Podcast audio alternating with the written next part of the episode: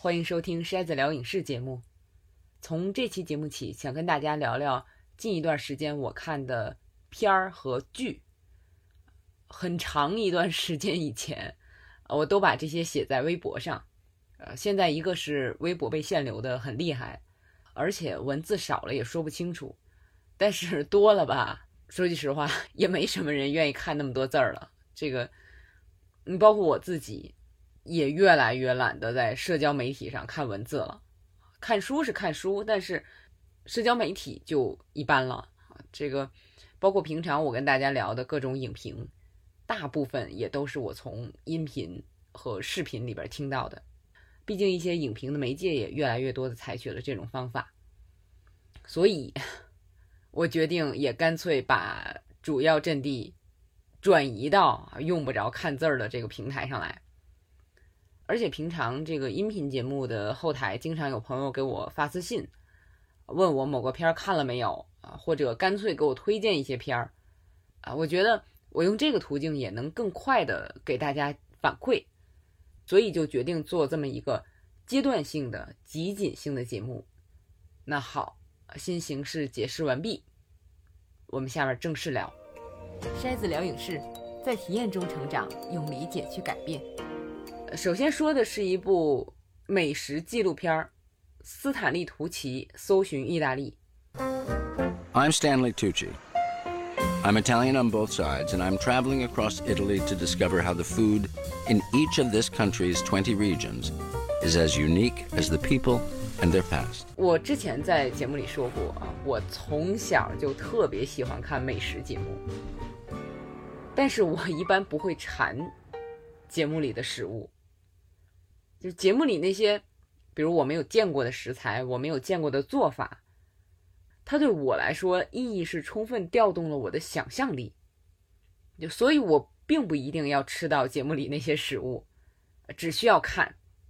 如果节目里的人们吃的很满足，我也能从中得到满足和快乐。对我来说，美食节目就跟看情节性的电影电视剧是一样的。但是，近年来出现的一些美食类节目，时常做不到这点。全片充满煽情和说教，把美食当做一种高高在上的存在，恨不得让观众对着一盘菜顶礼膜拜。我想这种节目大家多多少少也都看过，所以这些让我对这类节目渐渐的有些厌倦。好在这时遇到了《斯坦利·图奇搜寻意大利》这部六集系列片儿。把美食节目那种特有的亲切和喜悦又给我带回来了。斯坦利·图奇这个名字，我一说，可能大伙儿一时间反应不过来是谁。但是我相信，如果看到照片的话，很多人能立马反应过来啊！我看过这人演的片子。要说他演过的最大众的片子，可能就是《变形金刚》和《饥饿游戏》，再有像《可爱的骨头》、《穿普拉达的女王》。她在这些片子里的表演也给人留下了很深的印象。那么我前面有一期节目聊了电影《阴谋》，他在里边演阿道夫·艾希曼，也是我很喜欢的表演。另外，这个大伙可能不记得了，他还是漫威宇宙里最早研制出超级战士血清，也就是造就了美国队长的那个科学家。反正就是一位好莱坞黄金配角那这次在这个电视片里，他可以说是独挑大梁，成为了《斯坦利·图奇搜寻意大利》这部电视片的制作人和主持人。那么，这部片在今年二月啊，在美国的电视台放出来之后，非常受欢迎，一时间大家都在聊这个片儿，很快就获得了第二季的续订。它是什么形式呢？就是身为意大利后裔的图奇，带着观众来到意大利的不同的城市、不同的地区，品尝那儿的特色美食，和当地人交流，了解他们对美食还有相关文化的看法。那么从形式上看，其实不是特别新鲜，就是我们常看到的那种旅行加美食的节目。那这个片儿的特点，我觉得是这几个：一个是文化和美食的联系非常密切，就它每集以地域划分，啊，那不勒斯和阿马尔菲海岸、罗马、博洛尼亚、米兰、托斯卡纳、西西里，每一地有一地的特色美食。我们想到的特色的意大利美食，比如意大利面、披萨。这是熟悉的，还有我们不熟悉的一些当地的特色美食，像西西里他们打上来的一些小鱼啊做的美食，各式各样。因为这个剧集以地域划分，那么让你感觉每一地有每一地的特色美食，每一地有每一地的独特文化，而美食和文化这二者又在相互影响的过程中。散发出更迷人的魅力。我们都知道，实际上，文化也好，美食也好，它的界限不会画的那么清。但是，创作者从节目的角度给你划分开，能让我们更好的了解每个地方的美食和文化。就好像写文章给出小标题一样，让你接受的很轻松，也很容易感到有收获。那么这种划分啊，是这个节目的第一个特点。第二个特点就是斯坦利·图奇的个人魅力。虽然他作为意大利后裔，本身就经常做意大利菜，所以他自己对一些菜品有个人的喜好。但是在整个探访的过程中，你能感受到他对各种食物的爱。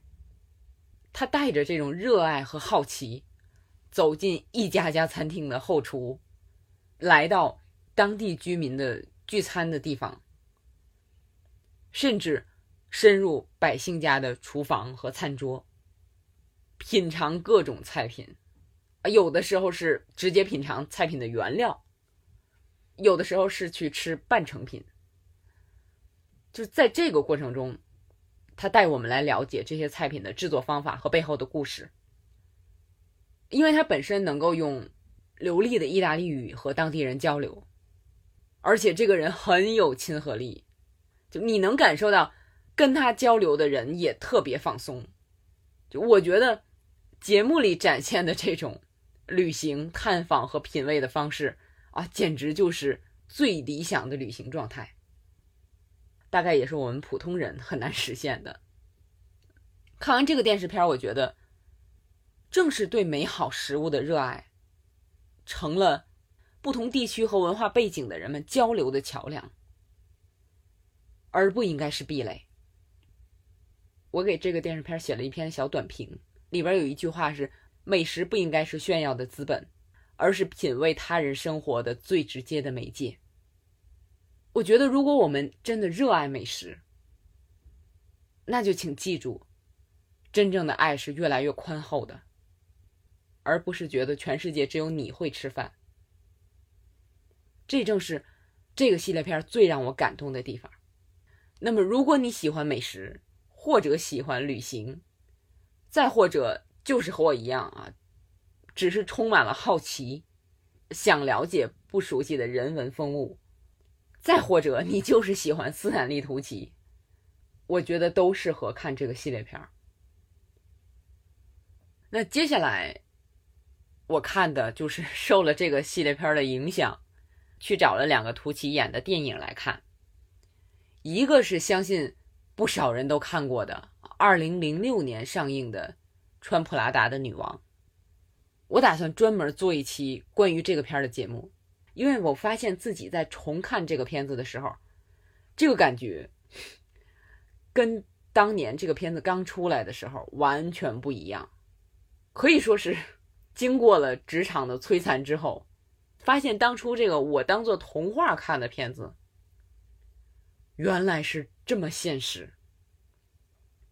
我看的非常有感触，争取近期做一期节目。我也建议大家去重看一下，尤其是如果你跟我一样啊，当初看的完全没有感觉的话。另外，我还看了一个片子叫《儿童法案》，这是二零一七、二零一八年上映的片儿，根据小说改编的一部法律题材的电影。那么这个片子的主要故事是讲一个虔诚信仰耶和华的家庭里，十七岁的男孩患了白血病，啊，但是男孩的父母和男孩自己都以宗教信仰为理由，拒绝让医院在治疗过程中进行输血。那么，艾玛·汤姆森演英国皇家法院的一位法官。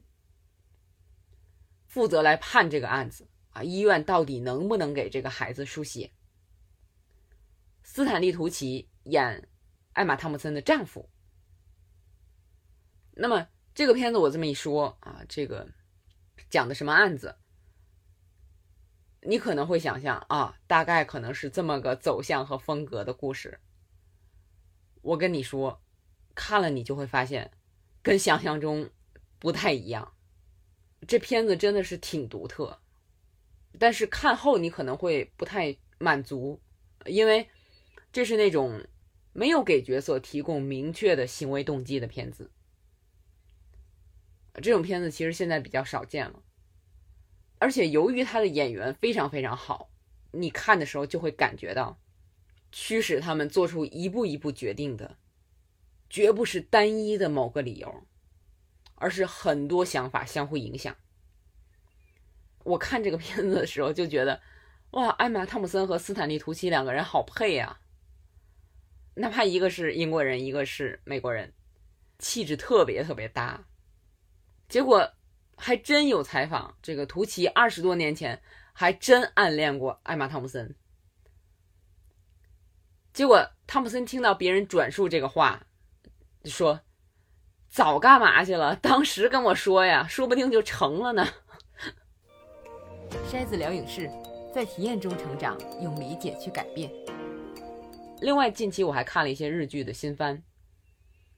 我在五一前发的一条微信里也提到了，其中一个叫《一行的乌鸦》，也是讲法官日常工作的，但是那个剧的案子和叙事都很俗气。不太推荐看。另外还有两部剧，一个叫《来杯咖啡如何》，另一个叫《通过交友网站和七十人相遇，并向他们推荐符合他们喜好的书籍的一年》。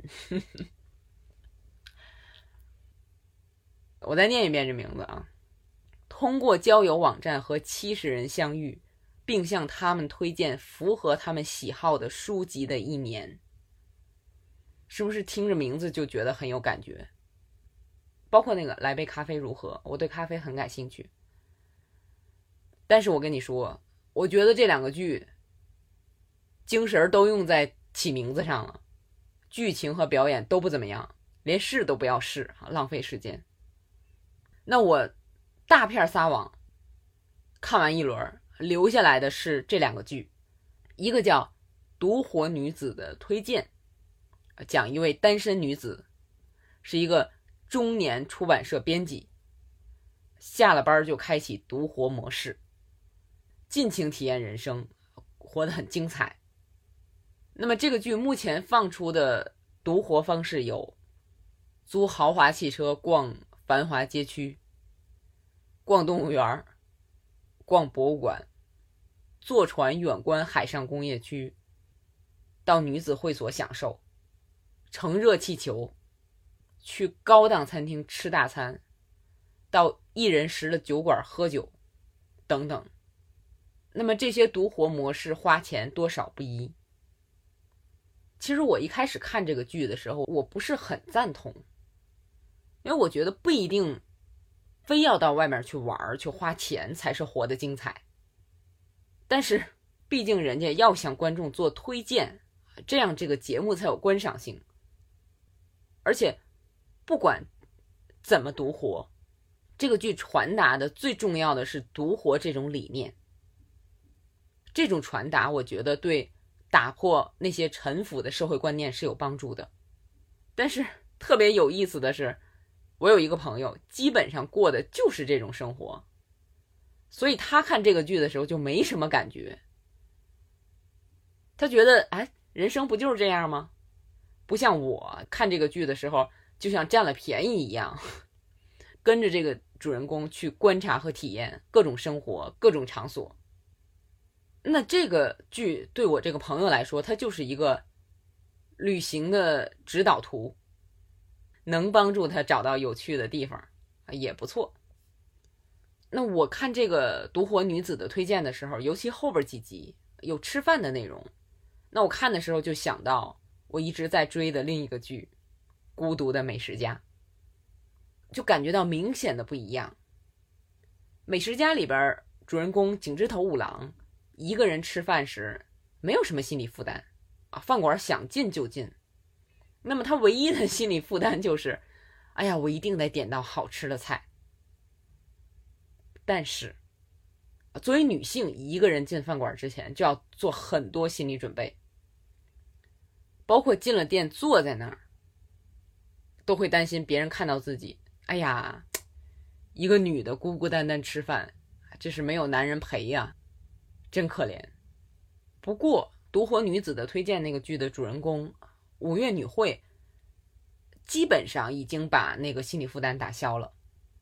不过最近又出了一个新番，叫《孤僻女的一人食》，这也是很直白的剧名，就是一个年轻女性啊失恋了，工作也不怎么地，到处吃饭，模式跟《孤独的美食家》有点像。也是先展开日常的工作，然后他去吃饭，一边吃一边满满的内心独白。目前我看着觉得还可以，而且孤独的美食家，我现在最受不了的就是井之头五郎总是吃特别烫的东西，我觉得这个对健康非常不利。这个女孩吃东西还不错，不会吃那么烫的，我看着也挺舒服的。刚出了两三集。这个剧的质量究竟怎么样，还需要进一步观察。那么大伙儿听我说这些，就能感觉到女性做主角的影视作品越来越多了。那么因为这个，创作者们的选择一下子也多了好多，视角也更宽了啊，这个真好。那么有一个问题就是，我们现在回头看以前的。影视作品的时候，也多了一种新视角。比如我曾经非常喜欢的剧集《波士顿法律》，现在就看不得了，从头到尾的性骚扰，而且是以性骚扰为荣。但是像《使女的故事》这样的剧，它是在 Me Too 前开始的，成功的站住了，而且是越来越好。前两天我跟朋友聊天的时候，我们俩还一起感叹：“哎呦，怎么到了第四季还这么好？”我们这些年也看了不少剧了，能在这么长的时间、这么大跨度的叙事、这么多人物的情况下，这个剧能保持这样的一个水准，非常不容易。而且它不但有非常大的走向的变化。还充满了许多令人感动的小细节，每一集都让你在观看的过程中心潮起伏，看过之后久久回味。我觉得这就是那种典型的适合跟着追，不太适合连续看的剧。连着看，我觉得真是有点糟践好东西。我好像是在这个剧到第二季的时候，就专门做过一期筛子聊影视。来推荐这个剧，我知道有的朋友啊，尤其是女性朋友不太敢看这个剧，但我还是极力推荐，特别是不太敢看的女性朋友，我觉得正是这个剧最适合的观众。看吧，不会让你后悔的。筛子聊影视，在体验中成长，用理解去改变。那么，总听我这个节目的朋友知道，我很少聊国产影视作品。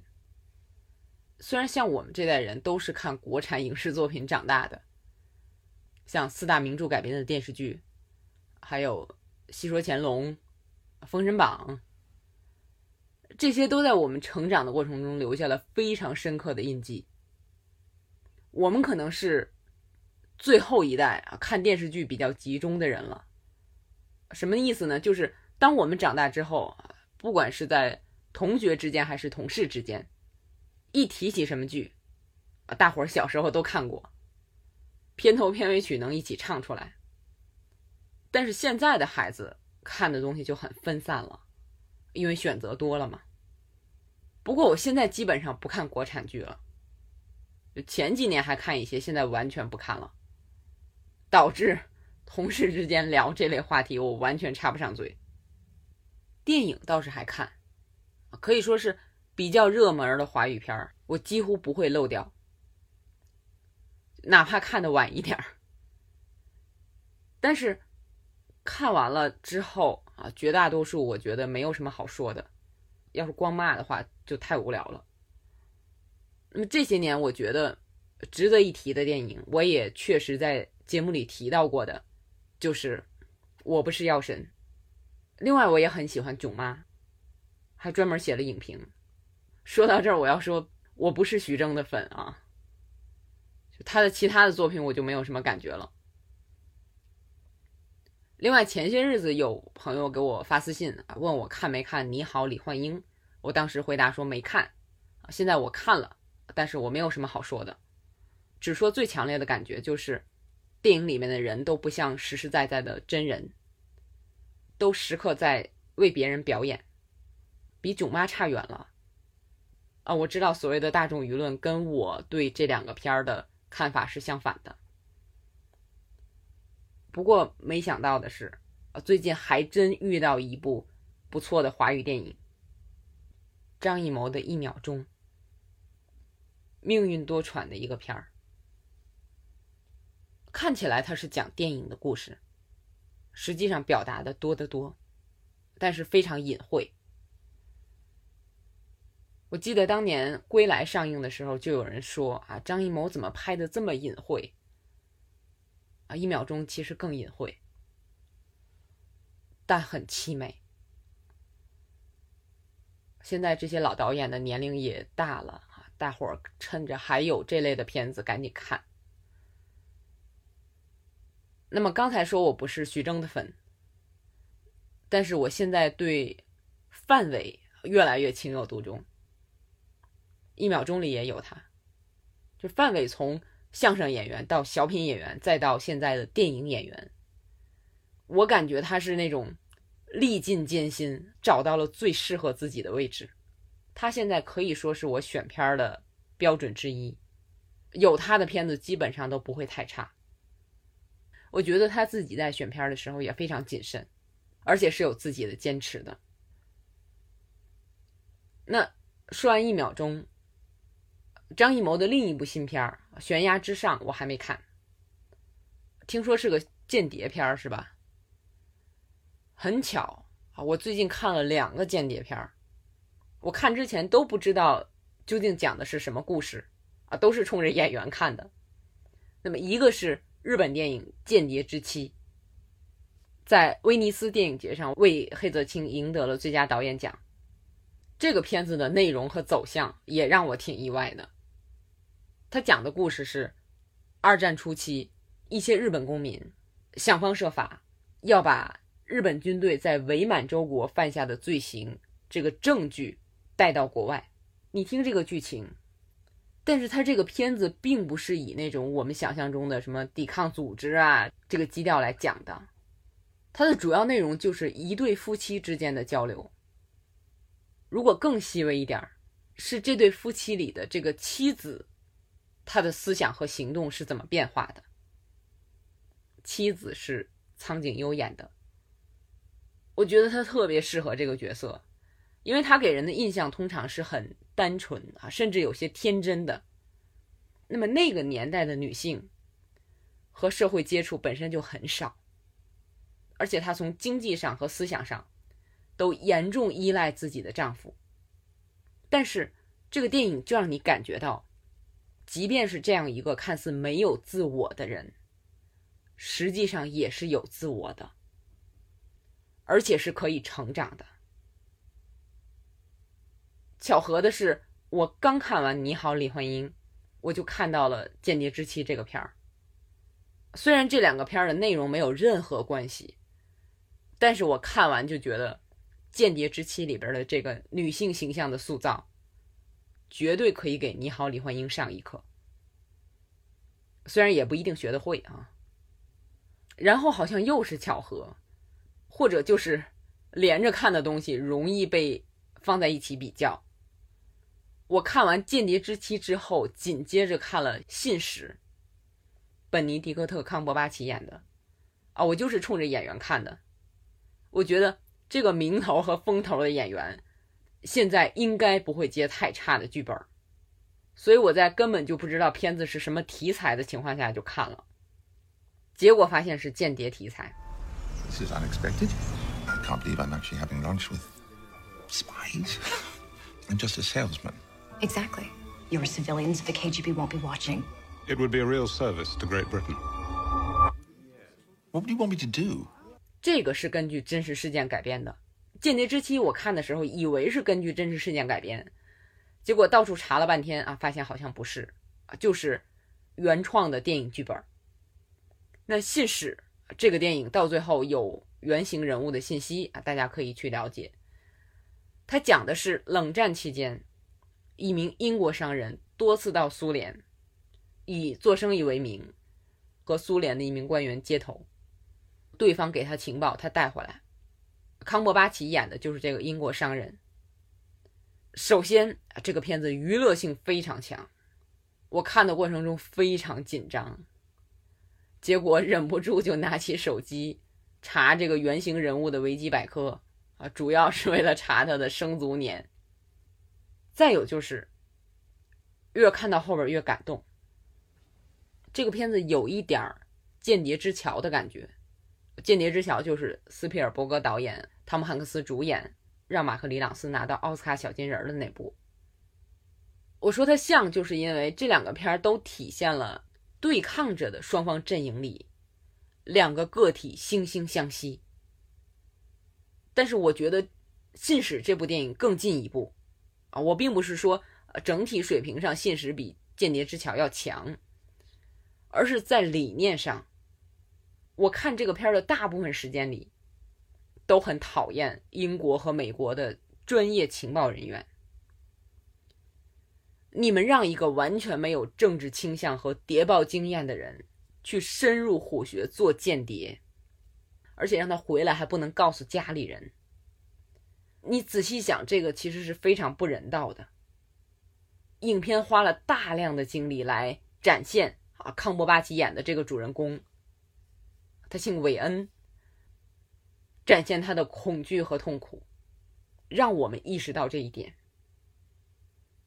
就在他心里边，并没有什么国家人民大义。他最初愿意加入，只是担心核战争会伤害到自己的妻子和孩子。加入进去就出不来了。但是他的动机到后边有了转变，转变成什么，就大家自己去看了。另一方面，苏联的那个和他接头的高官的动机，也是很让人感动的。我看完《信使》啊，又想到前面看的《间谍之妻》，就很感叹。以前的谍战题材电影就是敌我双方，看谁聪明啊，敌人多么多么坏，我方多么英勇正义。但是现在看这类题材的这些新片，而且是主流的商业片儿，已经开始把敌我放在一边儿，反对激进的民族主义。那么突出展现个体的痛苦抉择，呈现个体的人与人之间的信任与爱，啊，真美！人类文明真是进步了，不管有些人看得惯看不惯。